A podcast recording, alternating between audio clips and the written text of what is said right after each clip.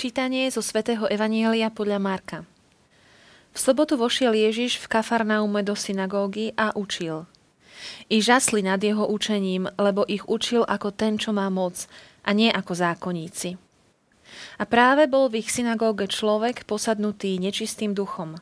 Ten vykrikol, čo ťa do nás, Ježiš Nazarecký, prišiel si nás zničiť?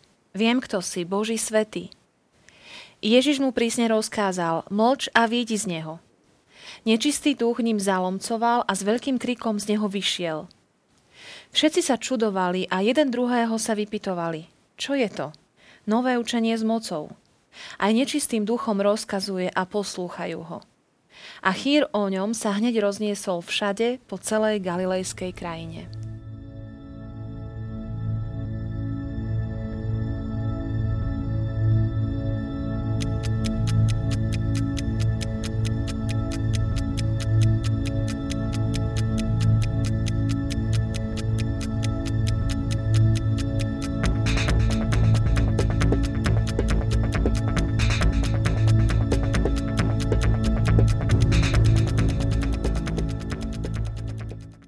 Drahí televízni diváci, ľudí odjak živa fascinovali nadprirodzené prejavy a duchovná moc. Dnes budeme v našej relácii hovoriť aj o úskaliach, vyhľadávania rôznych duchovných ciest, ale aj o radostnej zvesti oslobodenia Kristovou mocou. Vítajte pri sledovaní. Mám radosť opäť tu privítať eh, otca Branislava Dada, historika, doktora filozofie z farnosti Santovka. Vítajte. Ďakujem pekne. Ježiš urobil veľký zázrak tým, že vyhnal zlého ducha a to k nemu priťahovalo tých ľudí. Teda vidíme naozaj v tomto evaníliu ťažkú tému oslobodenia, ale zároveň je to radostná téma. No je ťažká svojim obsahom, pretože hovoriť o temných silách alebo uvažovať o niečom temnom samo vyvoláva v človekovi takú nepríjemnú atmosféru. Ale žiaľ, e, je to téma, ktorá sa týka života každého jedného človeka. A v evaneliách napokon stretávame veľmi často Ježiša v tejto pozícii. E, budeme o chvíľku vidieť, e, prečo aj dnes to evanelium je týmto smerom ladené. Ja by som však do tejto témy vstúpil cez dve také osobnosti alebo cez udalosť, ktorú spomína už nebohý páter Špidlík. Kardinál Špidlík bol český jezuita a on v jednej zo svojich kníh e, spomína udalosť, keď e, s jedným známym boli v kostole, kde bol obraz svätého Prokopa. To bol český svetec, ktorý zomrel v roku 1053 a vieme o jeho živote veľmi málo, len také základné informácie, bol benediktínsky mních a e, jedna z tradícií hovorí, že ho ľudia videli orať na čertovi. Že takto sa aj znázorňuje, že ako ťažné zviera je vlastne zapriahnutý diabol a svätý Prokop ho poháňa, že teda ten diabol je skrotený Prokopom. Tak to sú asi, e, čo sme spomínali aj v minulej relácii e, o duchovnosti mnížstva, tak to s týmto skôr súvisí, že diabol bol skrotený Prokopom. No a určite ako mních mal skúsenosti aj s exorcizmami, je to dosť pravdepodobné. Takže e, takto sa svätý Prokop znázorňuje. No a kardinál Špidlík píše, že keď e, s jedným známym videl toto znázornenie v jednom chráme, tak ten známy mu povedal, že vidíš, to je predchodca Fausta. A tu vidíme, ako ľudia majú častokrát popletené pojmy, e, že prakticky Faust kto to bol. Len veľmi stručne tiež z literatúry vieme, že to bola e, osoba učenca. Podľa stredovekej legendy vlastne napísal svoje dielo GT, Faust, doktor Faust a bolo viackrát aj zhudobnené a to taký námet pre viacerých e, umelcov, najmä v literárnej a dramatickej tvorbe. No a hovorí tá základná myšlienka, že to bol učenec, ktorý chcel poznať viac, chcel mať hĺbšie poznanie a preto uzavrel pakt s diablom Mefistofelom, alebo tak nejak sa volal, také krkolovné meno mal. Skrátka uzavrel pakt so zlým duchom, ktorý mu dal možnosti určitého poznania. A celé to e, prebieha si tak, že ten Faust všeličo zažil, e, aj lásky, rozkoše, sklamania a nakoniec už ako starý človek ktorý je slepý, to je tiež taká symbolika, že fyzicky bol slepý, ale vtedy pochopil, že je veľmi dôležité v živote snažiť sa o dobro a že denne vlastne treba o toto dobro bojovať. Ano, že e, prichádza Faust k tomu záveru, že slobodu si zasluhuje iba ten, kto denne o ňu bojuje. No a ten diabol vlastne prehráva svoju stávku a keď Faustus zomiera, tak e, zásahom vyššej síly je zachránený. Že toto je vlastne e, doktor Faust. A prirovnať Fausta k pro, ako k svetému Prokopovi je úplne pomílené, pretože to sú dva opačné protipóly. Prokop mal v mene Ježiša Krista, áno, v mene Božej síly skroteného diabla. Faustus si spravil e, diabla ako pomocníka, čiže to je o niečom úplne inom. To len ako taký dekoračný príbeh, na ktorom vidíme, ako aj dnes ľudia častokrát naozaj majú tieto pojmy e, dopletené a milne zatriedené. Naša dnešná udalosť sa odohráva v Kafarnaume, v galilejskej krajine. Uh, som vás predstavila ako historika. Mohli by sme si niečo o Galilei povedať, čo nám pomôže potom pri interpretácii aj tohto textu? Áno, práve toto nám pomôže pri pochopení celej udalosti, prečo Ježíš ide do Galilei, zrovna do Galilei. A prakticky, keď si zoberieme Evanielia, tak zistíme, že väčšina toho Ježišovho verejného účinkovania sa odohráva práve v tom prostredí Galilei. Totiž Galilea e, bola už v starozákonných textoch nazývaná ako Galilea pohanov. To nachádza nachádzame napríklad u Izajaša, no, v 8. kapitole 23. verši. Je známy text, ktorý cituje potom Matúš vo svojom evanieliu, e, keď opisuje Ježišovú cestu do Galilei, že ako píše Izajaš. A ty, e, Kafarnaum, hej, a ty, Galilea, e, pohanov, ľud bývajúci v temnotách nad tebou zažiari svetlo. Tam cituje Izajaša. Čiže tá Galilea bola naozaj nazývaná ako prostredie pohanov. A to preto, lebo Galilea e, pred osídlením židovským bola naozaj pohanským prostredím, celý Kanán, ale aj keď Židia obsadzovali postupne to kanánske územie, tak v Galilei bola dosť taká silná tá pohanská opozícia, ktorá častokrát aj vojensky vystúpila proti Izraelu. Kmene, ktoré, židovské kmene, ktoré žili na tomto území, tak nutne žili vlastne v pohanskom prostredí. A Ďalšia taká vec, ktorá sa týka Galilei, že v roku 722, keď bolo asýrske zajatie, tak e, odvliekli e, Židov do asýrskeho zajatia ako zajatcov, nevolníkov a asýrski panovníci Galileu osídlovali asýrskými presídlencami, čiže vlastne kolonistami. Ano, spravili si z toho kolóniu. Znovu vidíme, že to boli pohania. Ano, sírske náboženstva, starosírske a staroperské kulty, to boli pohanské kulty, častokrát spojené s veľmi temnými praktikami, až okultistickými. Takže títo ľudia tam žili, oni tam praktizovali svoju vieru. A práve to, čo čítame v Evangeliu, nie len v dnešnom, ale aj v tom dnešnom a na mnohých miestach, tak vidíme, že aké hlboké stopy toto zanechalo, ako veľmi to poznačilo ľudí, ten vplyv zla, že to bolo také prostredie, by sme to tak povedali, že zamorené týmto zlom. E, čiže Ježiš prichádza do tohto prostredia naozaj, aby tam zažiarilo to svetlo. A tu by som len chcel takú teologickú poznámku, aj možno pre našich divákov, že e, až po Matúša, po novozákonnú dobu, nikde v starom zákone nenájdeme ten citát Izajáša o Galilei, že nad tebou zažiari svetlo. V mesiášskom chápaní. Až evangelisti, keď tento citát e, Izajaša používajú na opis Ježišovej činnosti v Galilei, kde vyháňa zlých duchov a uzdravuje, tak až vtedy dostáva vlastne prvýkrát biblicky e, táto Izajašova myšlienka mesiašský význam.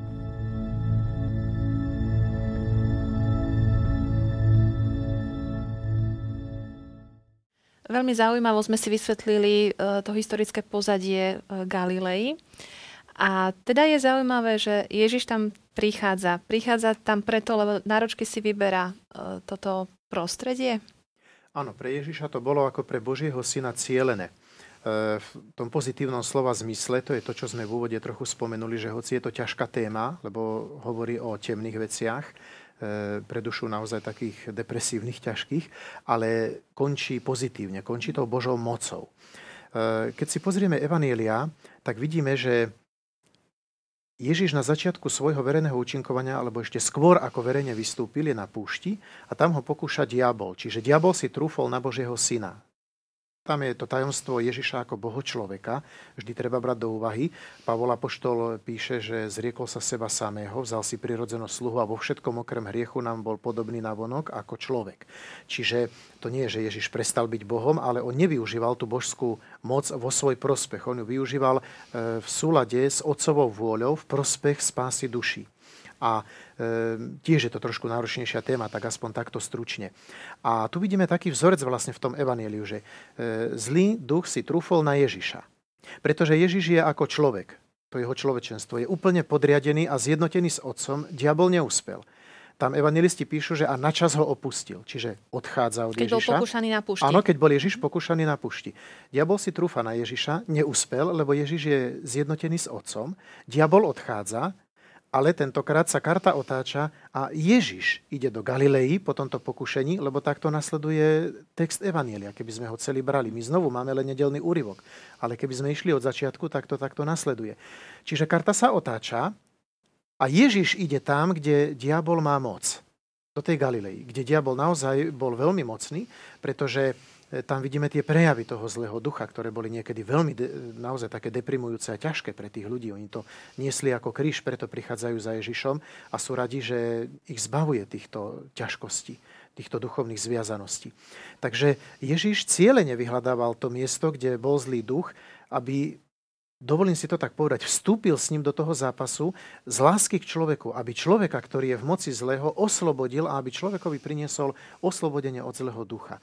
To je vlastne e, ten začiatok Ježišových spásnych skutkov. Keď ste spomínali Galileu, ktorá bola miestom pohanov, e, tak e, mi napadá otázka, napríklad naše územie. Mali sme tu ešte pred Cyrilom metodom tiež pohanské náboženstva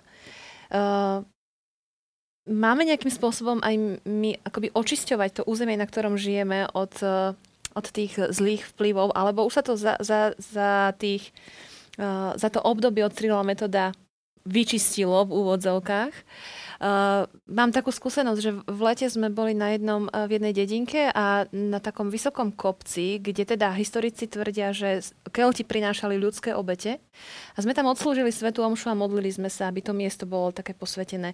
Máme nejako skúmať históriu miest, kde žijeme a, a posvecovať ich modlitbou? No ono niekedy je ťažko vyskúmať tieto miesta presne, niektoré poznáme, ale určite no, to prostredie, toto je téma, ktorá tiež by chcela širšie možno rozvinutie a možno v inej relácii, ale samozrejme, že to má veľký význam, pretože tie vplyvy zlého ducha, e, totiž zlý duch je duchovná bytosť. A nesmieme zabúdať na to, čo je v Evangeliu. On načas odišiel. Čiže tá Božia moc je mocnejšia. Ale všetko závisí, k tomu prídeme ešte dnes v našej relácii, že všetko závisí od človeka, prečo sa rozhodneme. A je naozaj smutné, že v dnešnej dobe dosť ľudí sa objavuje, ktorí vyťahujú tieto staré kulty. A je to naozaj náročná téma aj obsahovo aj e, čo sa týka tematiky, pretože tých kultov tu bolo nesmierne veľa. To neboli len slovanské, pohánske kulty, ale tu treba brať do úvahy, že na našom území a vôbec v Európe, však tu sa premelilo strašne veľa národov skôr, ako tu prišlo kresťanstvo a to všetko boli pohánske e, kultúry. Oni prinášali tie svoje obete, niektorí ľudské obete, záležalo od tých typov kultov a podobne. Áno, boli tu Rimania, boli tu Kelti, e, boli tu Avary, bolo tu všeličo možné, franské kmene a podobne. Takže E, to bolo veľké množstvo rôznych e, náboženstiev a kultov, ktoré žiaľ Bohu častokrát, lebo tie pohanské kulty také boli, e, boli demonické. O tom, vravím, by sa dalo hovoriť veľmi podrobne a možno v inej relácii. Ale sú to veľmi zaujímavé témy, pretože nám dokážu poodhaliť veľmi veľa tých tajomstiev z minulosti a zároveň nám, myslím si, pomôžu pochopiť aj niektoré súvislosti s dnešnou dobou. Pretože dnes sa tieto kulty vracajú len v novej podobe, v novom rúšku a ľudia žiaľ potom siahajú ako po nejakej pomoci a častokrát sa veľmi zapletú do nešťastia, ktoré si spôsobia. Tak pomenujme uh, tie úskalia. Na jednej strane naozaj, že mnohí ľudia dnes vôbec neveria v existenciu zlého ducha. Na druhej strane veľmi vyhľadávajú rôzne duchovné vplyvy a cesty. Pomenujme, ktoré sú tie úskalia. No zlého ducha veria. Ja skôr vidím ako kňaz často v praxi také e, pri stretnutí s ľuďmi a žiaľ naozaj aj s veriacimi niekedy, ktorí nám sedia v chrámoch a sú kresťania, e, také dva extrémy. E, Počul som názory, že viete, pán Farár, nie je možné, aby existovalo peklo. Však keď je pán Boh taký dobrý a všetkým odpúšťa, všetkých spasil a veď aj tomu Lotrovi tam odpustil, tak ako? A veď vy sami hovoríte, že nemôžeme o nikom povedať, že ten je určite v pekle. No samozrejme, pretože súd patrí Bohu. My nemôžeme o nikom nič vyrieknúť. My môžeme mať dohady alebo tušenia, ale peklo existuje. Je to strašná skutočnosť a znovu Boh nám zjavuje jeho existenciu, možnosť zatratenia, aj väčšnosti zatratenia, sám Ježiš hovorí smerom k peklu obrazne, že ich červ neumiera a oheň nehasne. Čiže to, to sú jednoznačné slova, ktoré naozaj je ťažko nejako filozoficky prekrúcať. E, oni sú veľmi jednoznačné. A znovu, to, čo sme už spomínali v minulej relácii, Boh na tieto veci upozorňuje nie preto, aby nás strašil, ale aby nám znovu tak podhalil to rúško a ukázal, že žiaľ aj túto možnosť máte, ak sa pre ňu rozhodnete. Ale ja som tu pre vás s niečím iným.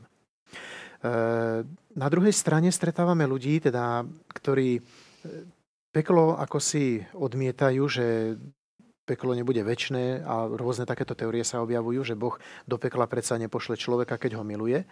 A na druhej strane ľudia sa otvárajú veľmi ľahko vážne, častokrát silám, ktoré ani nevedia, odkiaľ pochádzajú, kde majú svoje korene.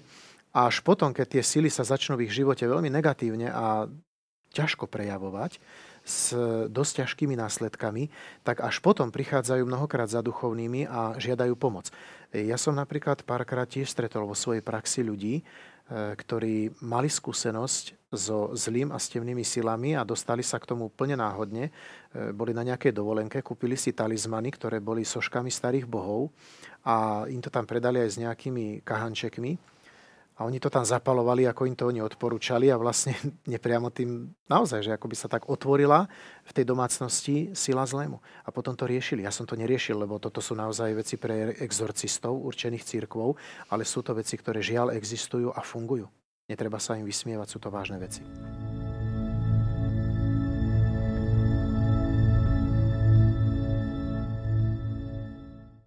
Otec Branislav, verím, že tento posledný blog už bude naozaj taký pozitívny, lebo ťažkú tému rozoberáme. Preto, pretože aj ľudia často pozerajú na zlo z toho pohľadu, že zlo výťazí a mm, ťažko sa dostať z týchto ťažkostí, e, možno tak pesimisticky. Ale teda Ježiš e, hovorí, moč a výjdi z neho, Nečistý duch ním zalomcoval a s veľkým krikom z neho vyšiel. Vidíme tu víťazstvo Kristovej moci. Áno, a toto víťazstvo je to podstatné a to pozitívne, čo sme v úvode spomenuli, že ťažká téma, ale prídeme k pozitívnemu. A nie je to nejaká idea, ako znovu som niekedy tak počul od ľudí, že to je len také idealizovanie, že však to dobro aj tak raz zvýťazí a keď nie tu, tak vo väčšnosti. My naozaj nezabúdajme, že to dobro výťazí už tu, na zemi, v tomto pozemskom živote, nie, vo väč- nie len vo väčšnosti. Vo väčšnosti určite. A Často aj ja stretávam také pohľady ľudí, také pesimistické, že no čo s tým, tento svet je na nič, tento svet je zlý, tento svet aj tak vždy bola taká doba, že sa len zlo robilo. Veď vidíte, koľko vojen bolo a teraz čo sa robí po svete. E, toto je jeden z tých trikov zlého, aby nám zobral aj zvyšok nádeje. Obrať človeka o radosť a obrať človeka o nádej. A preto robí dojem, ako keby to zlo malo navrh. Ale ono naozaj nemá navrh. Keby zlo malo navrh, už svet zanikne. Už by svet neexistoval. Kým existuje svet, vždy ešte je to dôkaz, že to dobro má navrh. A my to dobro vieme aj pomenovať. To nie je nejaké imaginárne dobro, to je konkrétne dobro, to nie je niečo, to je niekto, to je živý Boh. On má navrh. Boh, to je to ľudovo, že Boh dopustí, ale neopustí. Boh necháva slobodu človekovi. Čiže ak sa ja rozhodnem pre zlo, áno, robím zlo vo svojom živote a ovplyvňujem zlom aj tých okolo. Ale rozhodne to zlo nebude mať posledné slovo, keby aj v mojom živote malo, že ja odmietnem Boha napríklad, e, alebo niekto odmietne Boha definitívne, ale tie následky nikdy nebudú zlé pre ostatných. Boh je navrh. Čiže tá Božia moc naozaj je mocnejšia ako to zlo. Na toto nesmieme zabúdať. A svet je na nič. Viete, také výroky, mne to naozaj raz povedali jedni veriaci, že viete, svet je na nič. Hovorím, nie je to pravda, svet nie je na nič. Svet, svet je na niečo, svet je Boží. Nemôže svet byť na nič. My sme na nič s našimi rozhodnutiami, keď sa rozhodneme pre zlo. Ale aj keď sa rozhodneme pre dobro, tak vtedy aj my sme na niečo. Sme Boží. A o toto ide, o tú slobodu človeka, aby my sme dali priestor dobru.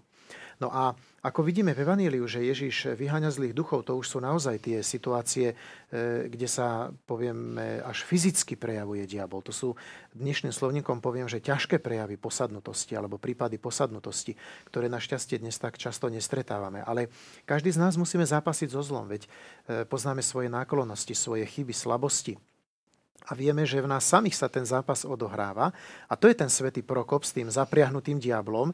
Boh nám dáva moc, my to nedokážeme vlastnými silami, ale Boh nám dáva moc a dáva nám prostriedky, ktorými môžeme s pomocou jeho moci toho zlého skrotiť.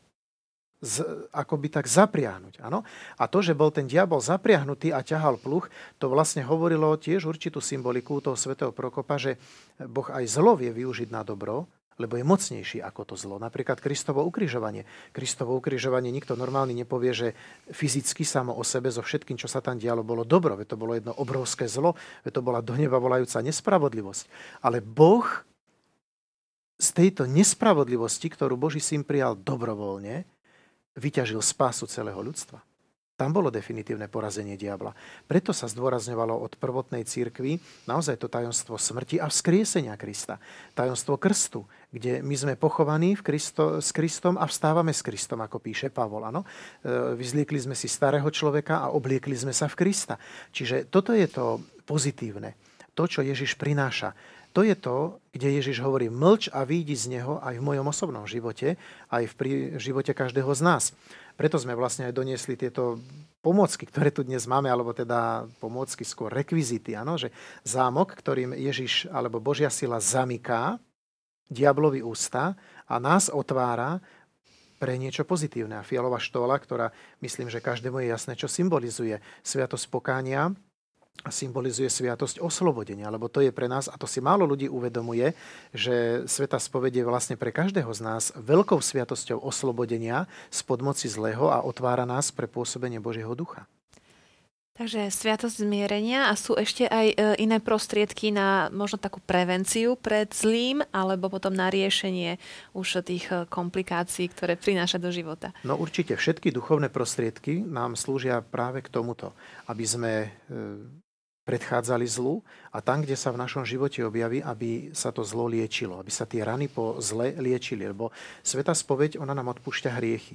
A to máme ako, zli, ako s e, lekármi, ano? že e, porežeme sa, lekár to vyrieši. Ale určitým spôsobom ostáva rana. My aj po tej spovedi, áno, Boh nám odpúšťa, aby to bolo správne pochopené. Čiže to nie, že Sveta spovede slava, ona je veľmi silná. Ona odpúšťa hriech. Ale my môžeme vyn zo spovednice a o 10 minút znova hrešiť keď sa preto rozhodneme. Čiže tá slabosť, tá zranenosť prvotným hriechom nás ostáva. Krstom nám tento hriech bol odpustený ale náklonosti nám ostávajú. To je jasná katolická nauka. Čiže preto tu máme tie prostriedky. A tými prostriedkami, a sú veľmi silné, to si dovolím zase povedať aj zo svojho osobného života, zo svojej skúsenosti, je to predovšetkým modlitba. Je to naozaj živý, aktívny kontakt s Božím slovom, čítanie svätého písma, ale nielen čítanie ako románu, ale to ponáranie sa do Božej blízkosti skrze toto slovo. E, je to pôst, znovu nie v tom, že sa trápime a nejak človek príde až k podvýžive a skončí v nemocnici nebodaj. Nie takouto formou, že, že ničím seba samého, ale že viem sa zaprieť, viem si odoprieť z toho jedla, e, z toho pitia, viem si odoprieť aj, čo ja viem, z nejakej radosti. E, do pôstnej disciplíny môžeme akékoľvek seba zaprenie zaradiť, áno. Ale aj ten fyzický, praktický pôst, napríklad piatok si dať o chlebe a vode, kto nemá zdravotné problémy, kto má zdravotné problémy, môže menej zjesť, áno, aby si nepoškodil zdravie. To vždy treba v konzultácii naozaj aj s lekármi, aj možno s tým spovedníkom, ale je to veľmi silný prostriedok tento pôst. Potom napríklad z tej praxe exorcistov vieme, že e, kým sa vykonáva exorcizmus, každý exorcista poverený církvou, o tom by zase oni vedeli viac vyprávať, ale ja čo viem, e, majú za sebou vždy silnú modlitbovú skupinu a v tom čase, keď on vykonáva exorcizmus, nikdy ho nevyko- málo kedy ho vykonáva sám, väčšinou sú tam viacerí kňazi na to určení, tak tá modlitbová skupina buď priamo na tom mieste alebo v nejakej vedľajšej miestnosti e, alebo v bočnej kaplnke alebo v sakristii, e, sa vždycky modlia za to, aby ten exorcizmus bol úspešný. Čiže oni pôstom a modlitbou podporujú e, tú činnosť Božieho ducha a oslabujú činnosť zlého. To sú tajomné veci, ktoré my ľudsky mnohokrát nepochopíme, ale e, tieto veci sú silné a pôsobia. A my môžeme vyhnúť zlu, len musíme chcieť sami. Ak my chceme, Boh nám dá na to silu aj prostriedky. Čiže keď to zhrniem, modlitba, pôst, sviatosti, Svete písmo, spoločenstvo. Áno, církev. Ďakujem vám, otec Branislav, veľmi pekne za dnešné naše rozprávanie, že sme ho naozaj ukončili veľmi pozitívne. Ja ďakujem za pozvanie. Príjemný deň. Milí priatelia, teším sa na vás opäť na budúce. Dovidenia.